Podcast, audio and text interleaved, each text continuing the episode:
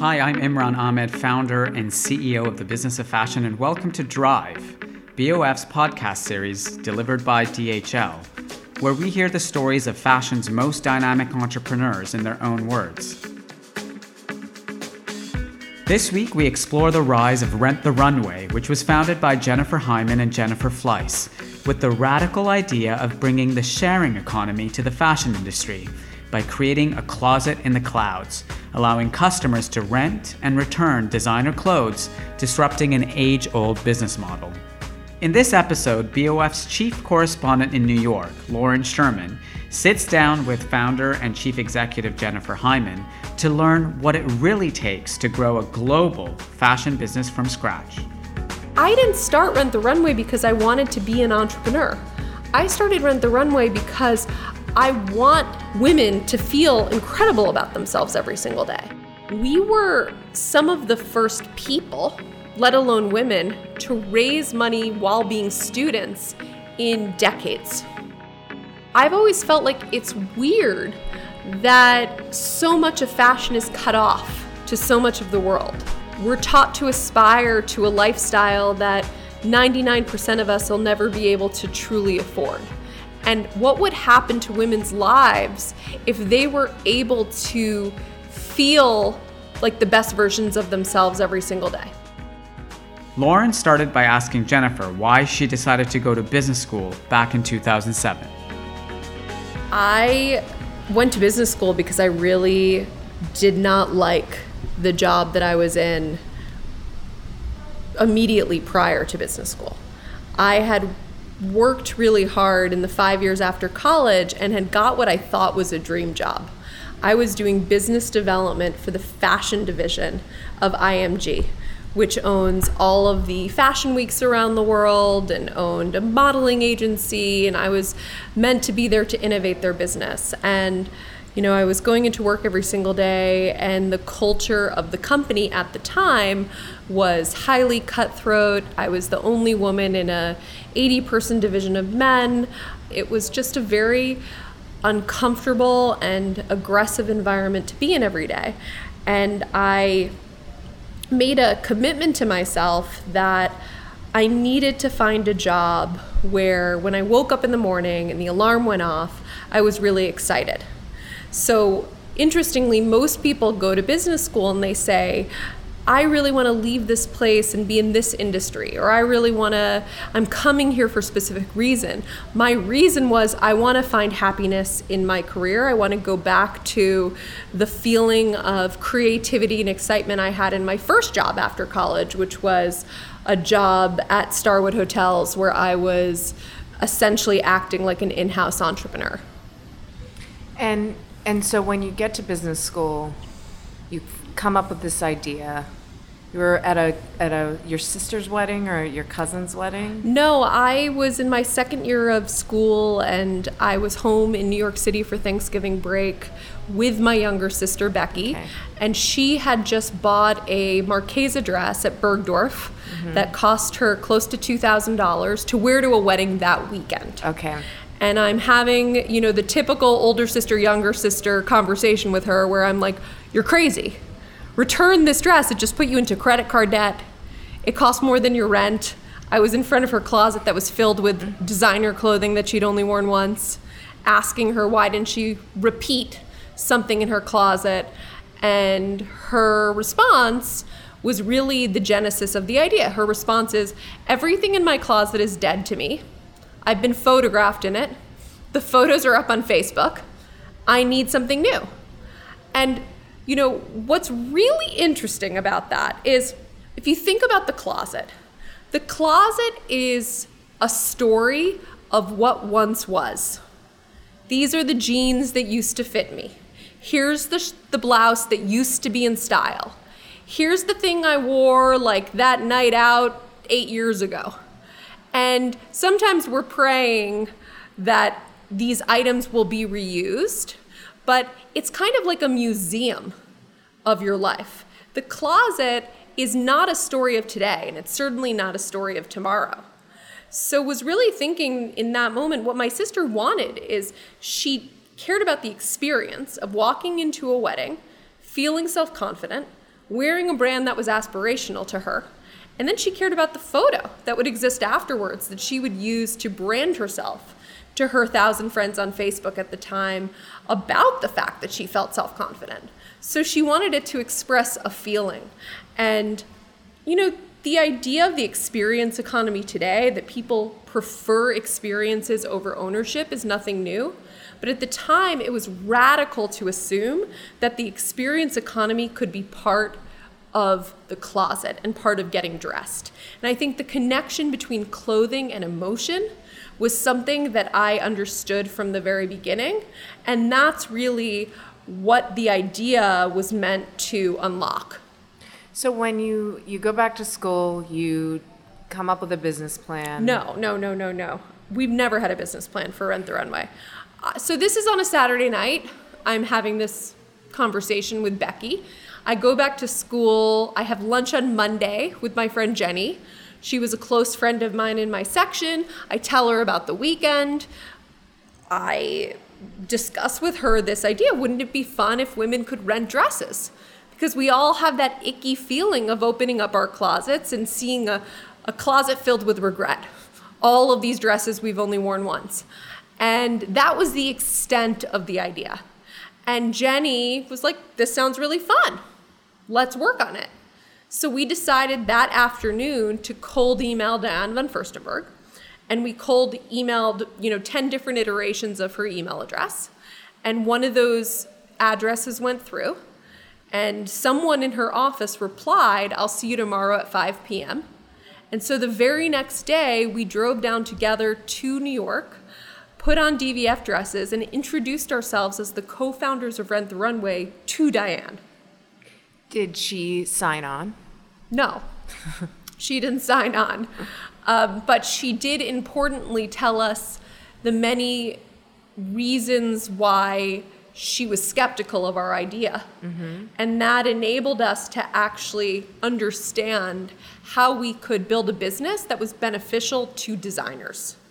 So when we came in, we didn't really have a business. We just had this idea what if we rented dresses at 5 to 10% of the price? And clearly, her response, which was very normal, was like, no, that sounds terrible. Like, you would cannibalize my retail sales. You'd dilute my brand. Like, who would ever want to buy something if you can rent it for 5 to 10% of the price? But by the end of our conversation, she had conveyed that there was a bit of a customer acquisition problem for her. Mm-hmm. That many of her customers were aging. She wasn't attracting the customers in their teens, 20s, and 30s in the way that brands had in prior, you know, decades or generations, and that if Rent the Runway could be a service that introduced the next generation of consumers to designer brands, that that would provide an industry value proposition. Because remember, the customer value proposition was was super clear from the very beginning. But I think the only way that you can build a business that truly explodes is if you are um, developing something with a customer value proposition and an industry value proposition. So you're helping designers and you're helping customers. So early on, how did you get people to sign on and say yes? It was really tough. So I didn't have prior experience in the fashion industry. And this is an industry where everything is based on relationships and trust. So I had to create trust in very short periods of time. And how do you do that if no one knows you? Well, one way you do that is you always follow through on what you say you're going to do. So I never made a promise that I couldn't keep. I always would have a meeting expecting that the first five meetings I would have, people would say, No way, this is terrible, I'll never do this. But then at the end of the meeting, I'd say, Okay, well, three months from now, I'm to come back and I'm to tell you about how we executed all the things I just talked to you about. And so they would begin to see a pattern that they could trust me, that I was actually to act on what I promised. The second thing that was super important is in recognition that the industry is based on trust, you need to act with respect for the fact that these brands have been around for many years or many decades or many centuries for some of these brands, and that what was extremely important to the brand is the preservation of luxury, the preservation of the premium aspects of the brand. So let's take a corollary example. Uber comes into a city and decides to barrel their way through. They're not trying to work with the established taxi or transportation industries. They're like, we're going to just cut around the side and create a disruptive consumer value proposition. For me, I felt that. So, what I could have done is I could have gone to Neiman Marcus or Saks or Net-a-Porter. I could have bought all of the designer product that I wanted at retail prices. It would have been way it would have been very expensive, but I could have done this and I could have put it up on our site. But I decided I would never do that, that I would never put a single unit of inventory up on Rent the Runway unless I was procuring it directly from the brand with the permission of that brand's designer and CEO. Because I knew that I was trying to build a business that lasted and if I were to go behind the backs of even one brand, even one time, that that would ruin my reputation and my level of trust in the industry. So one of the things I'm really proud of is that 10 years in, every single unit of inventory on our on Rent the Runway is something that we have bought directly from a brand. And what that meant at the beginning is that I didn't have a lot of inventory up. So we launched in November of 2009 with 28 brands.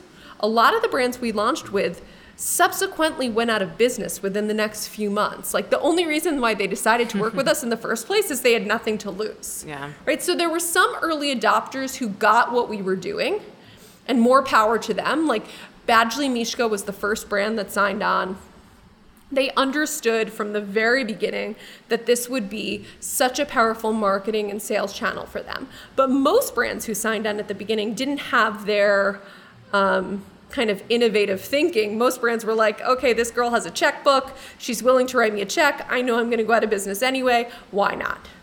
In the beginning, when you were doing most, mostly special occasion, were most of the brands giving you late season inventory or was it all in season? When did you see kind of what is the balance now between past season inventory and in season inventory that you're buying from from these brands? Most of the brands that we started working with at the beginning, we were buying in season inventory. So it's always been the business model of Rent the Runway that we go to all of the regular fashion shows and market appointments and we choose from the collection in season.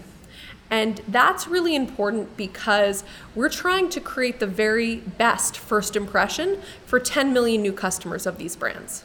So you don't want the leftover product that the brands have in onesies and twosies that um, isn't really providing the customer with the best experience. The brands that signed on understood that this was going to be a powerful marketing channel, so therefore they wanted to put their best foot forward when it came to what the product selection was going to be. Now, what we do though is when we, we buy the inventory when it's brand new, we put it up when it's brand new. How, however, we keep it up on the site until it doesn't look brand new anymore. So, in some cases, that could be that it's up on the site for two months. In some cases, that can mean it's up on the site for two years. And it's really based on the original quality of the merchandise that we're buying and then how we care for it as well.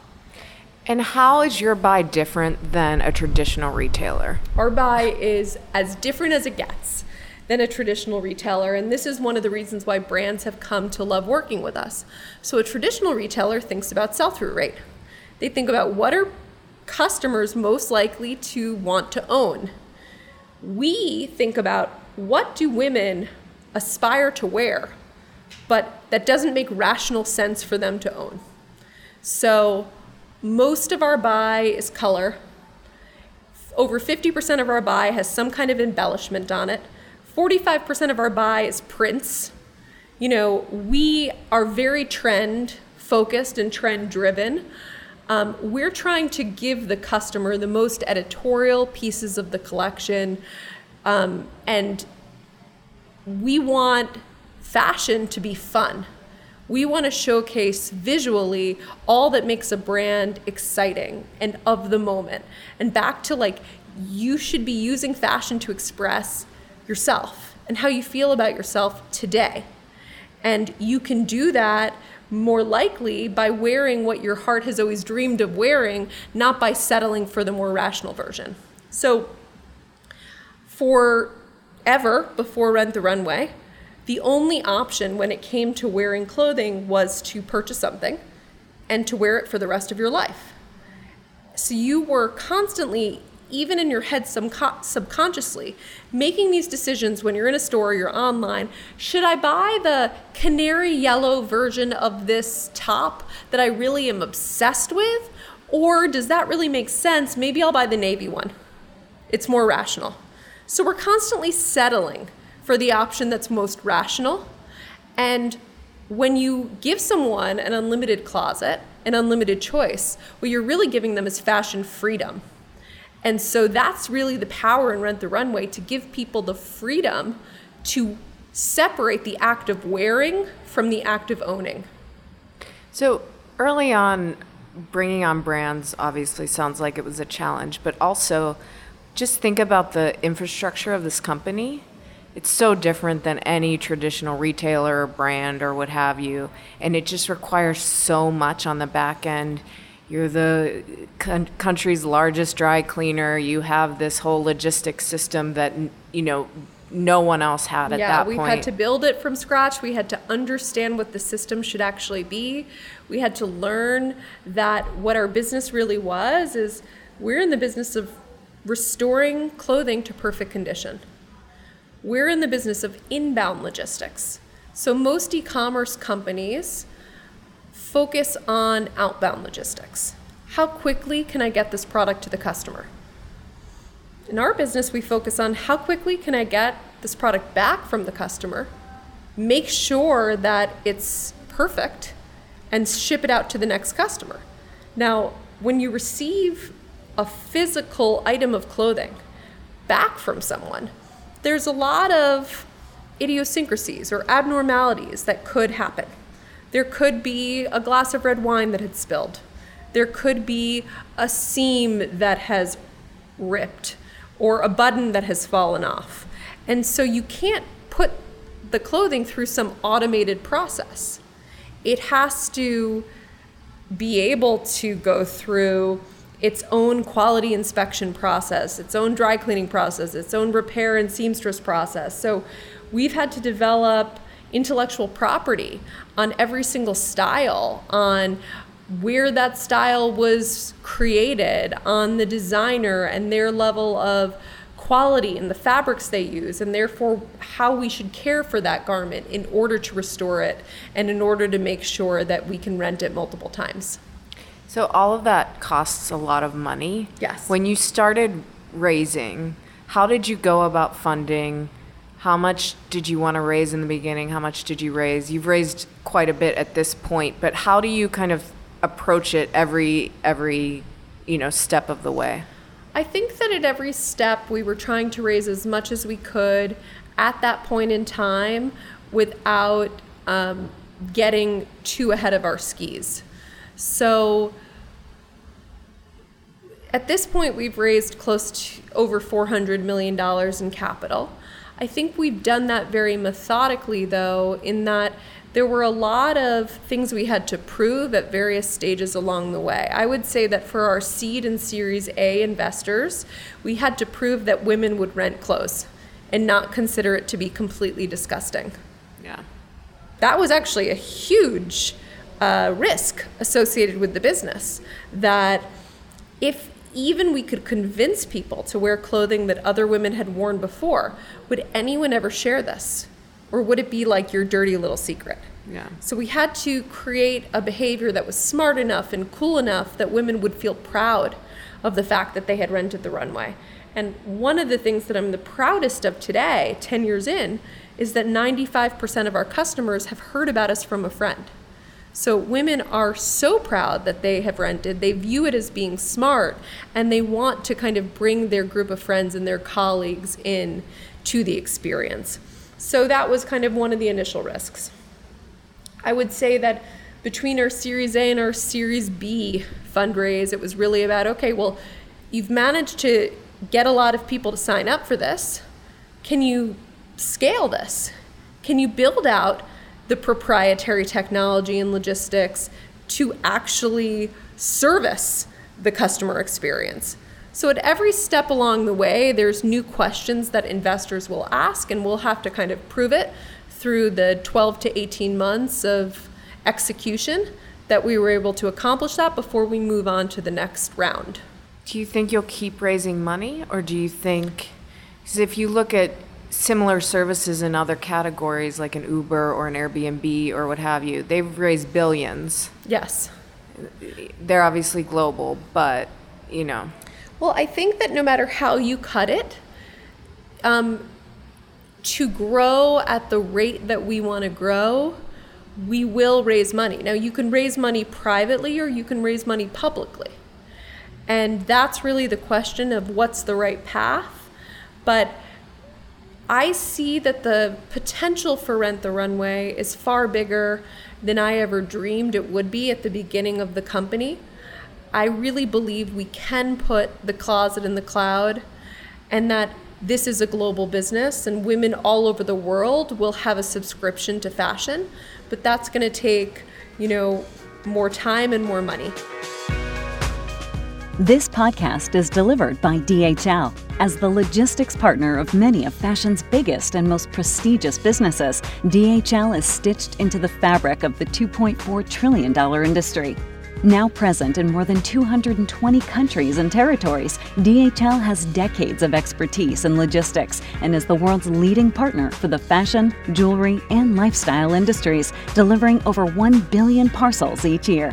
Drawing on its entrepreneurial expertise, DHL offers tailored logistics solutions suitable for any fashion business, from emerging designers to established global mega brands to independent stores, e commerce giants, and direct to consumer startups.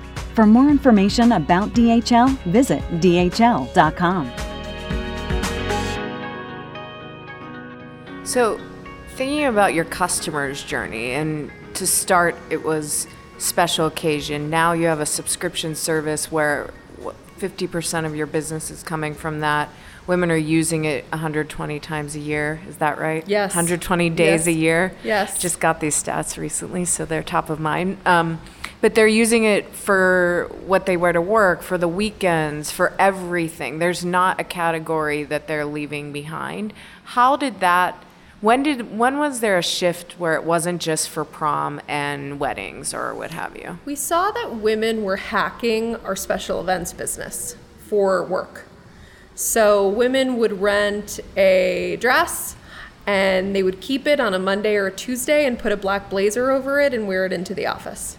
And then because we've always had this incredible customer feedback loop with our customers, we have, you know, over 50% of our customers providing detailed reviews after they rent the runway, and that's been the case historically. We started hearing from our customers that it was awesome that we enabled people to rent for special occasions. However, the occasion that was most special in most of our customers' lives was actually work. That's where they wanted to feel the most confident. That's where they wanted to dress for the job they wanted. And so they were basically begging us to create an ability for them to rent the runway for work. And we had to really iterate what that meant and how we would develop a subscription product that was applicable for work.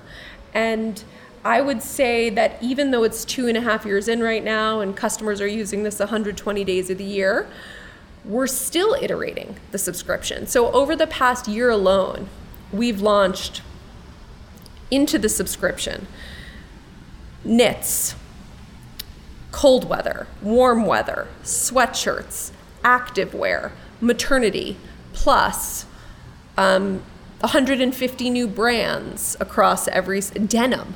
I mean, categories that make it easier for you to have your closet in the cloud. So, give you more reasons to come to rent the runway because some days you want to wear jeans and a flannel shirt, and some days you want to wear, you know, a designer dress. But also the fact that it's in constant evolution. I think the one thing that people outside of the world of startups and entrepreneurship don't really get is that a product is never done. A business is never like complete.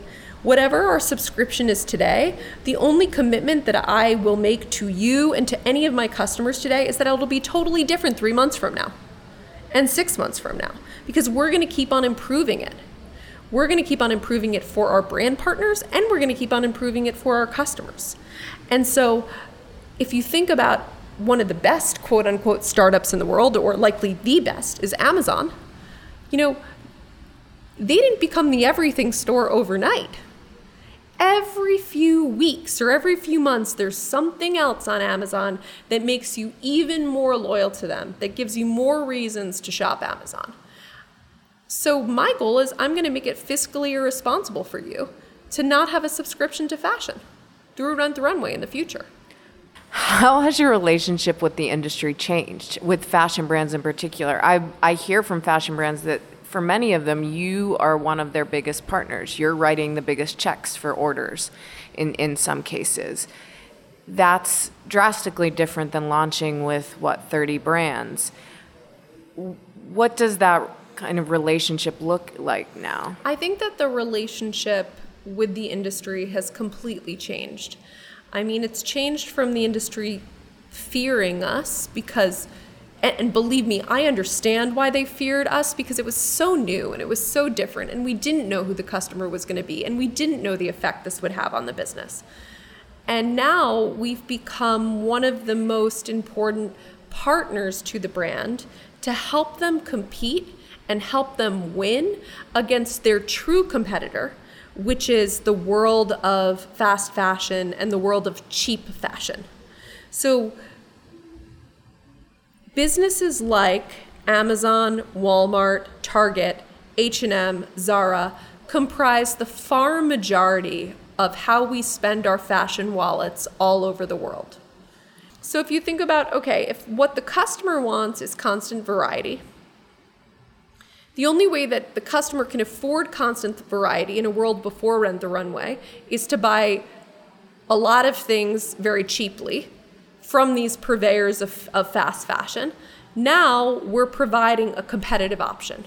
We're saying for the same price that you used to spend at fast fashion, instead have a subscription to designer clothing. You're to get even more variety, even more choice, and you're to be wearing the real thing. And so we're the only option for these brands to compete at a mass market price point but preserve the luxury premium of the brand. With Rent the Runway, they're able to design high quality, beautiful product and their most editorial product. I'm going to buy it from them at the regular price, right? I'm buying the real thing. And then just because of the subscription model or the rental model, I'm able to give it to the customer at a competitive price to Amazon or to Zara. So, what do you see the closet looking like? Because you're selling activewear, you're sell- selling denim now. Well, not selling, we're renting. You're renting. Um, well, you're selling it for a very short period of time in a way, right? Well, we're enabling people to wear it. And even with denim, no one is renting a pair of blue straight leg jeans from us. They are renting velvet overalls. They're renting denim with fringes and embroidery all over it. Like they're renting the trend version of denim that is highly seasonal and highly of the moment.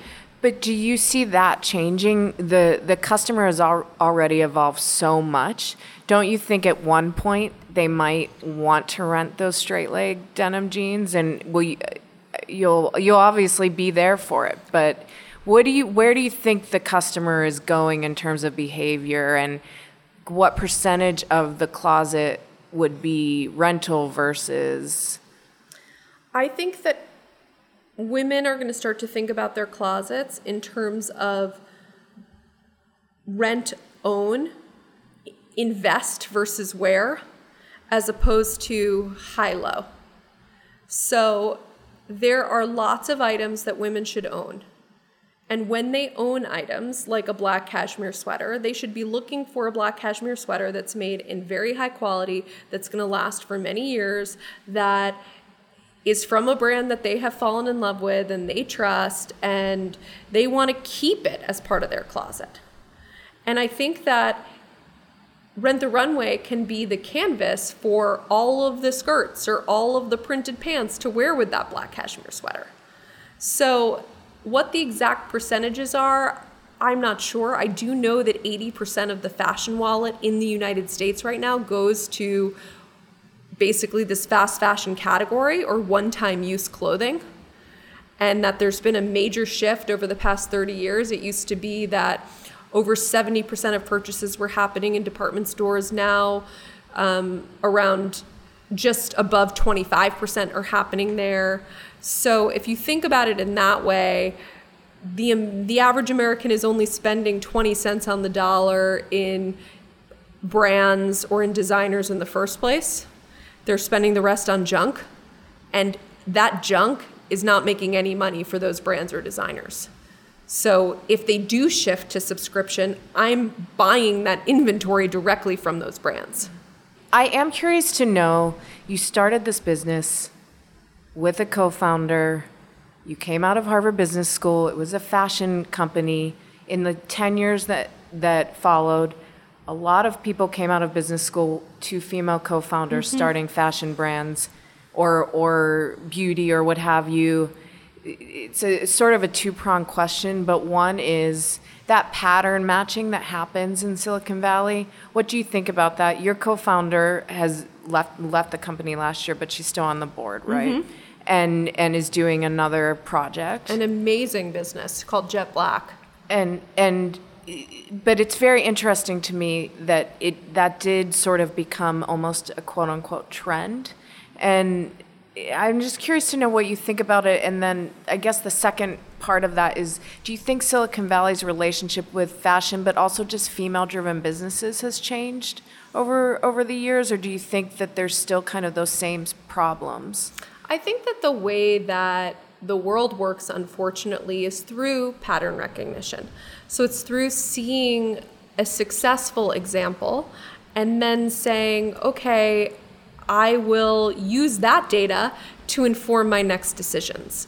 So, in order for more women to get funded, we need many women to create multi billion dollar exits. So, we're very lucky that this year alone, there have been a few. You know, Katrina Lake uh, taking Stitch Fix public is fantastic for all women. Julia Hartz taking Eventbrite public is fantastic for all women. One of the reasons why I want to continue to build Rent the Runway and I believe I can build a $100 billion brand is because I know that that will open up opportunities for tens of thousands of women all over the world that never would have gotten a second look because I am certainly not the profile of someone who a venture capitalist would have given money to. I had no engineering experience. I had no logistics experience. I had no fashion experience. I was starting a, a fashion company that basically relied heavily on technology and logistics. So that's one element that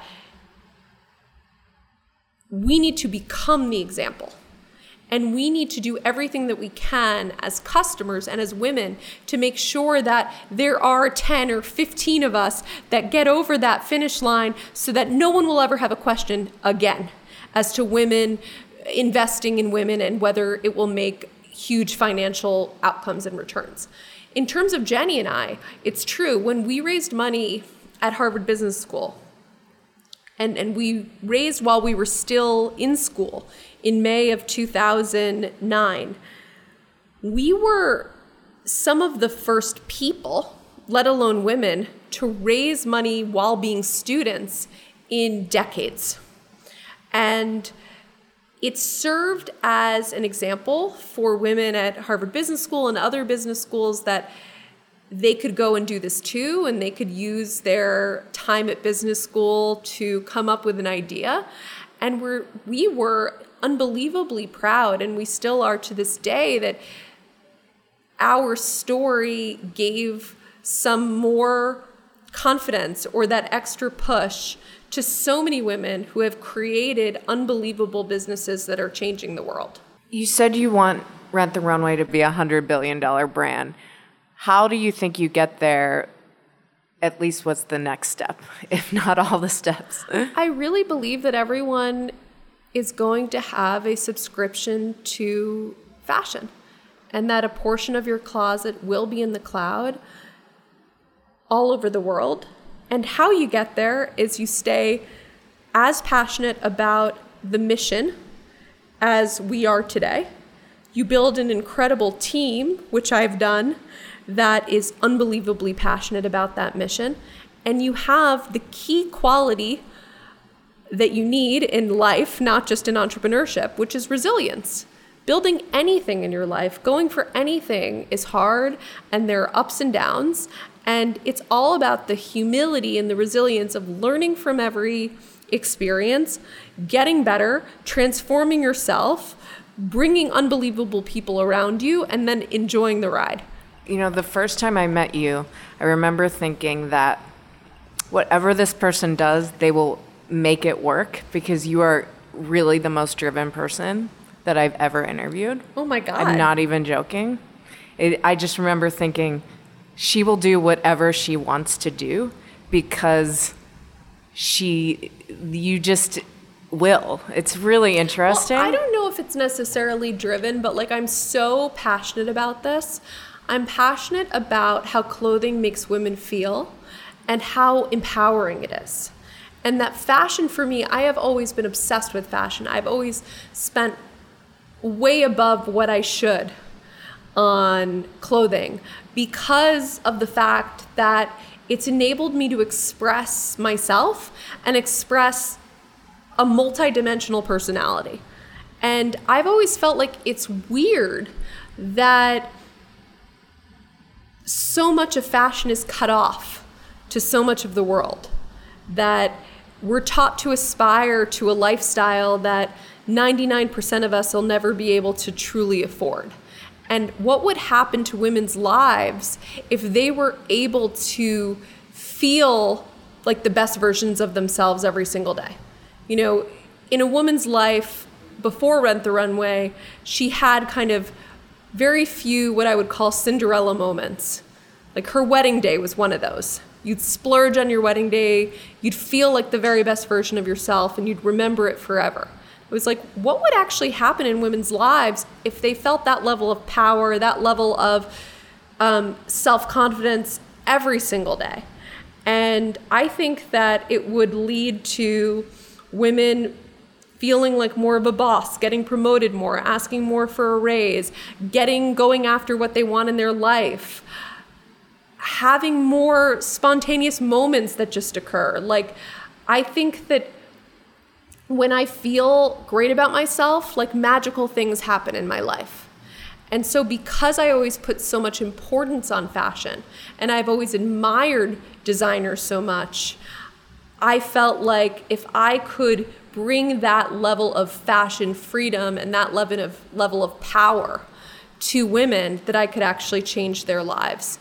And it's that passion that has sustained me not only over the last 10 years, but will sustain me for the next however long it takes to continue to run this business and continue to innovate. Um, another kind of fatal flaw I sometimes see in entrepreneurs or in this idea of entrepreneurship is that it's become so glamorized that all people want is they want to found something. I'm like, I didn't start Rent the Runway because I wanted to be an entrepreneur. I started Rent the Runway because I want women to feel incredible about themselves every single day. And that's what drives me to get excited when I hear the alarm in the morning. And that's why when people told me for years that this would never work and they never would want to work with me or rent the runway and that this would ruin their business, that I'm like, you know what? When there's a will, there's a way. And we will continue to build the company so that it actually is something that is incredibly helpful to customers and to brands. Jen, thank you again. This was great. Thank you. And that's a wrap. That's the first season of Drive. We've really enjoyed bringing these seven episodes to you. If you missed out on some of the other episodes with Tom Chapman from Matches or Jose Neves from Farfetch or the legendary Diane von Furstenberg, check out the channel Drive on Apple Podcasts and you can listen to all of the podcasts that we did in this series and stay tuned for more next season. If you've enjoyed this episode, don't forget to subscribe to hear more episodes. And give us a rating and email us at podcast at businessoffashion.com with any questions or guest suggestions. To learn more about BOF, click on the description notes in this episode.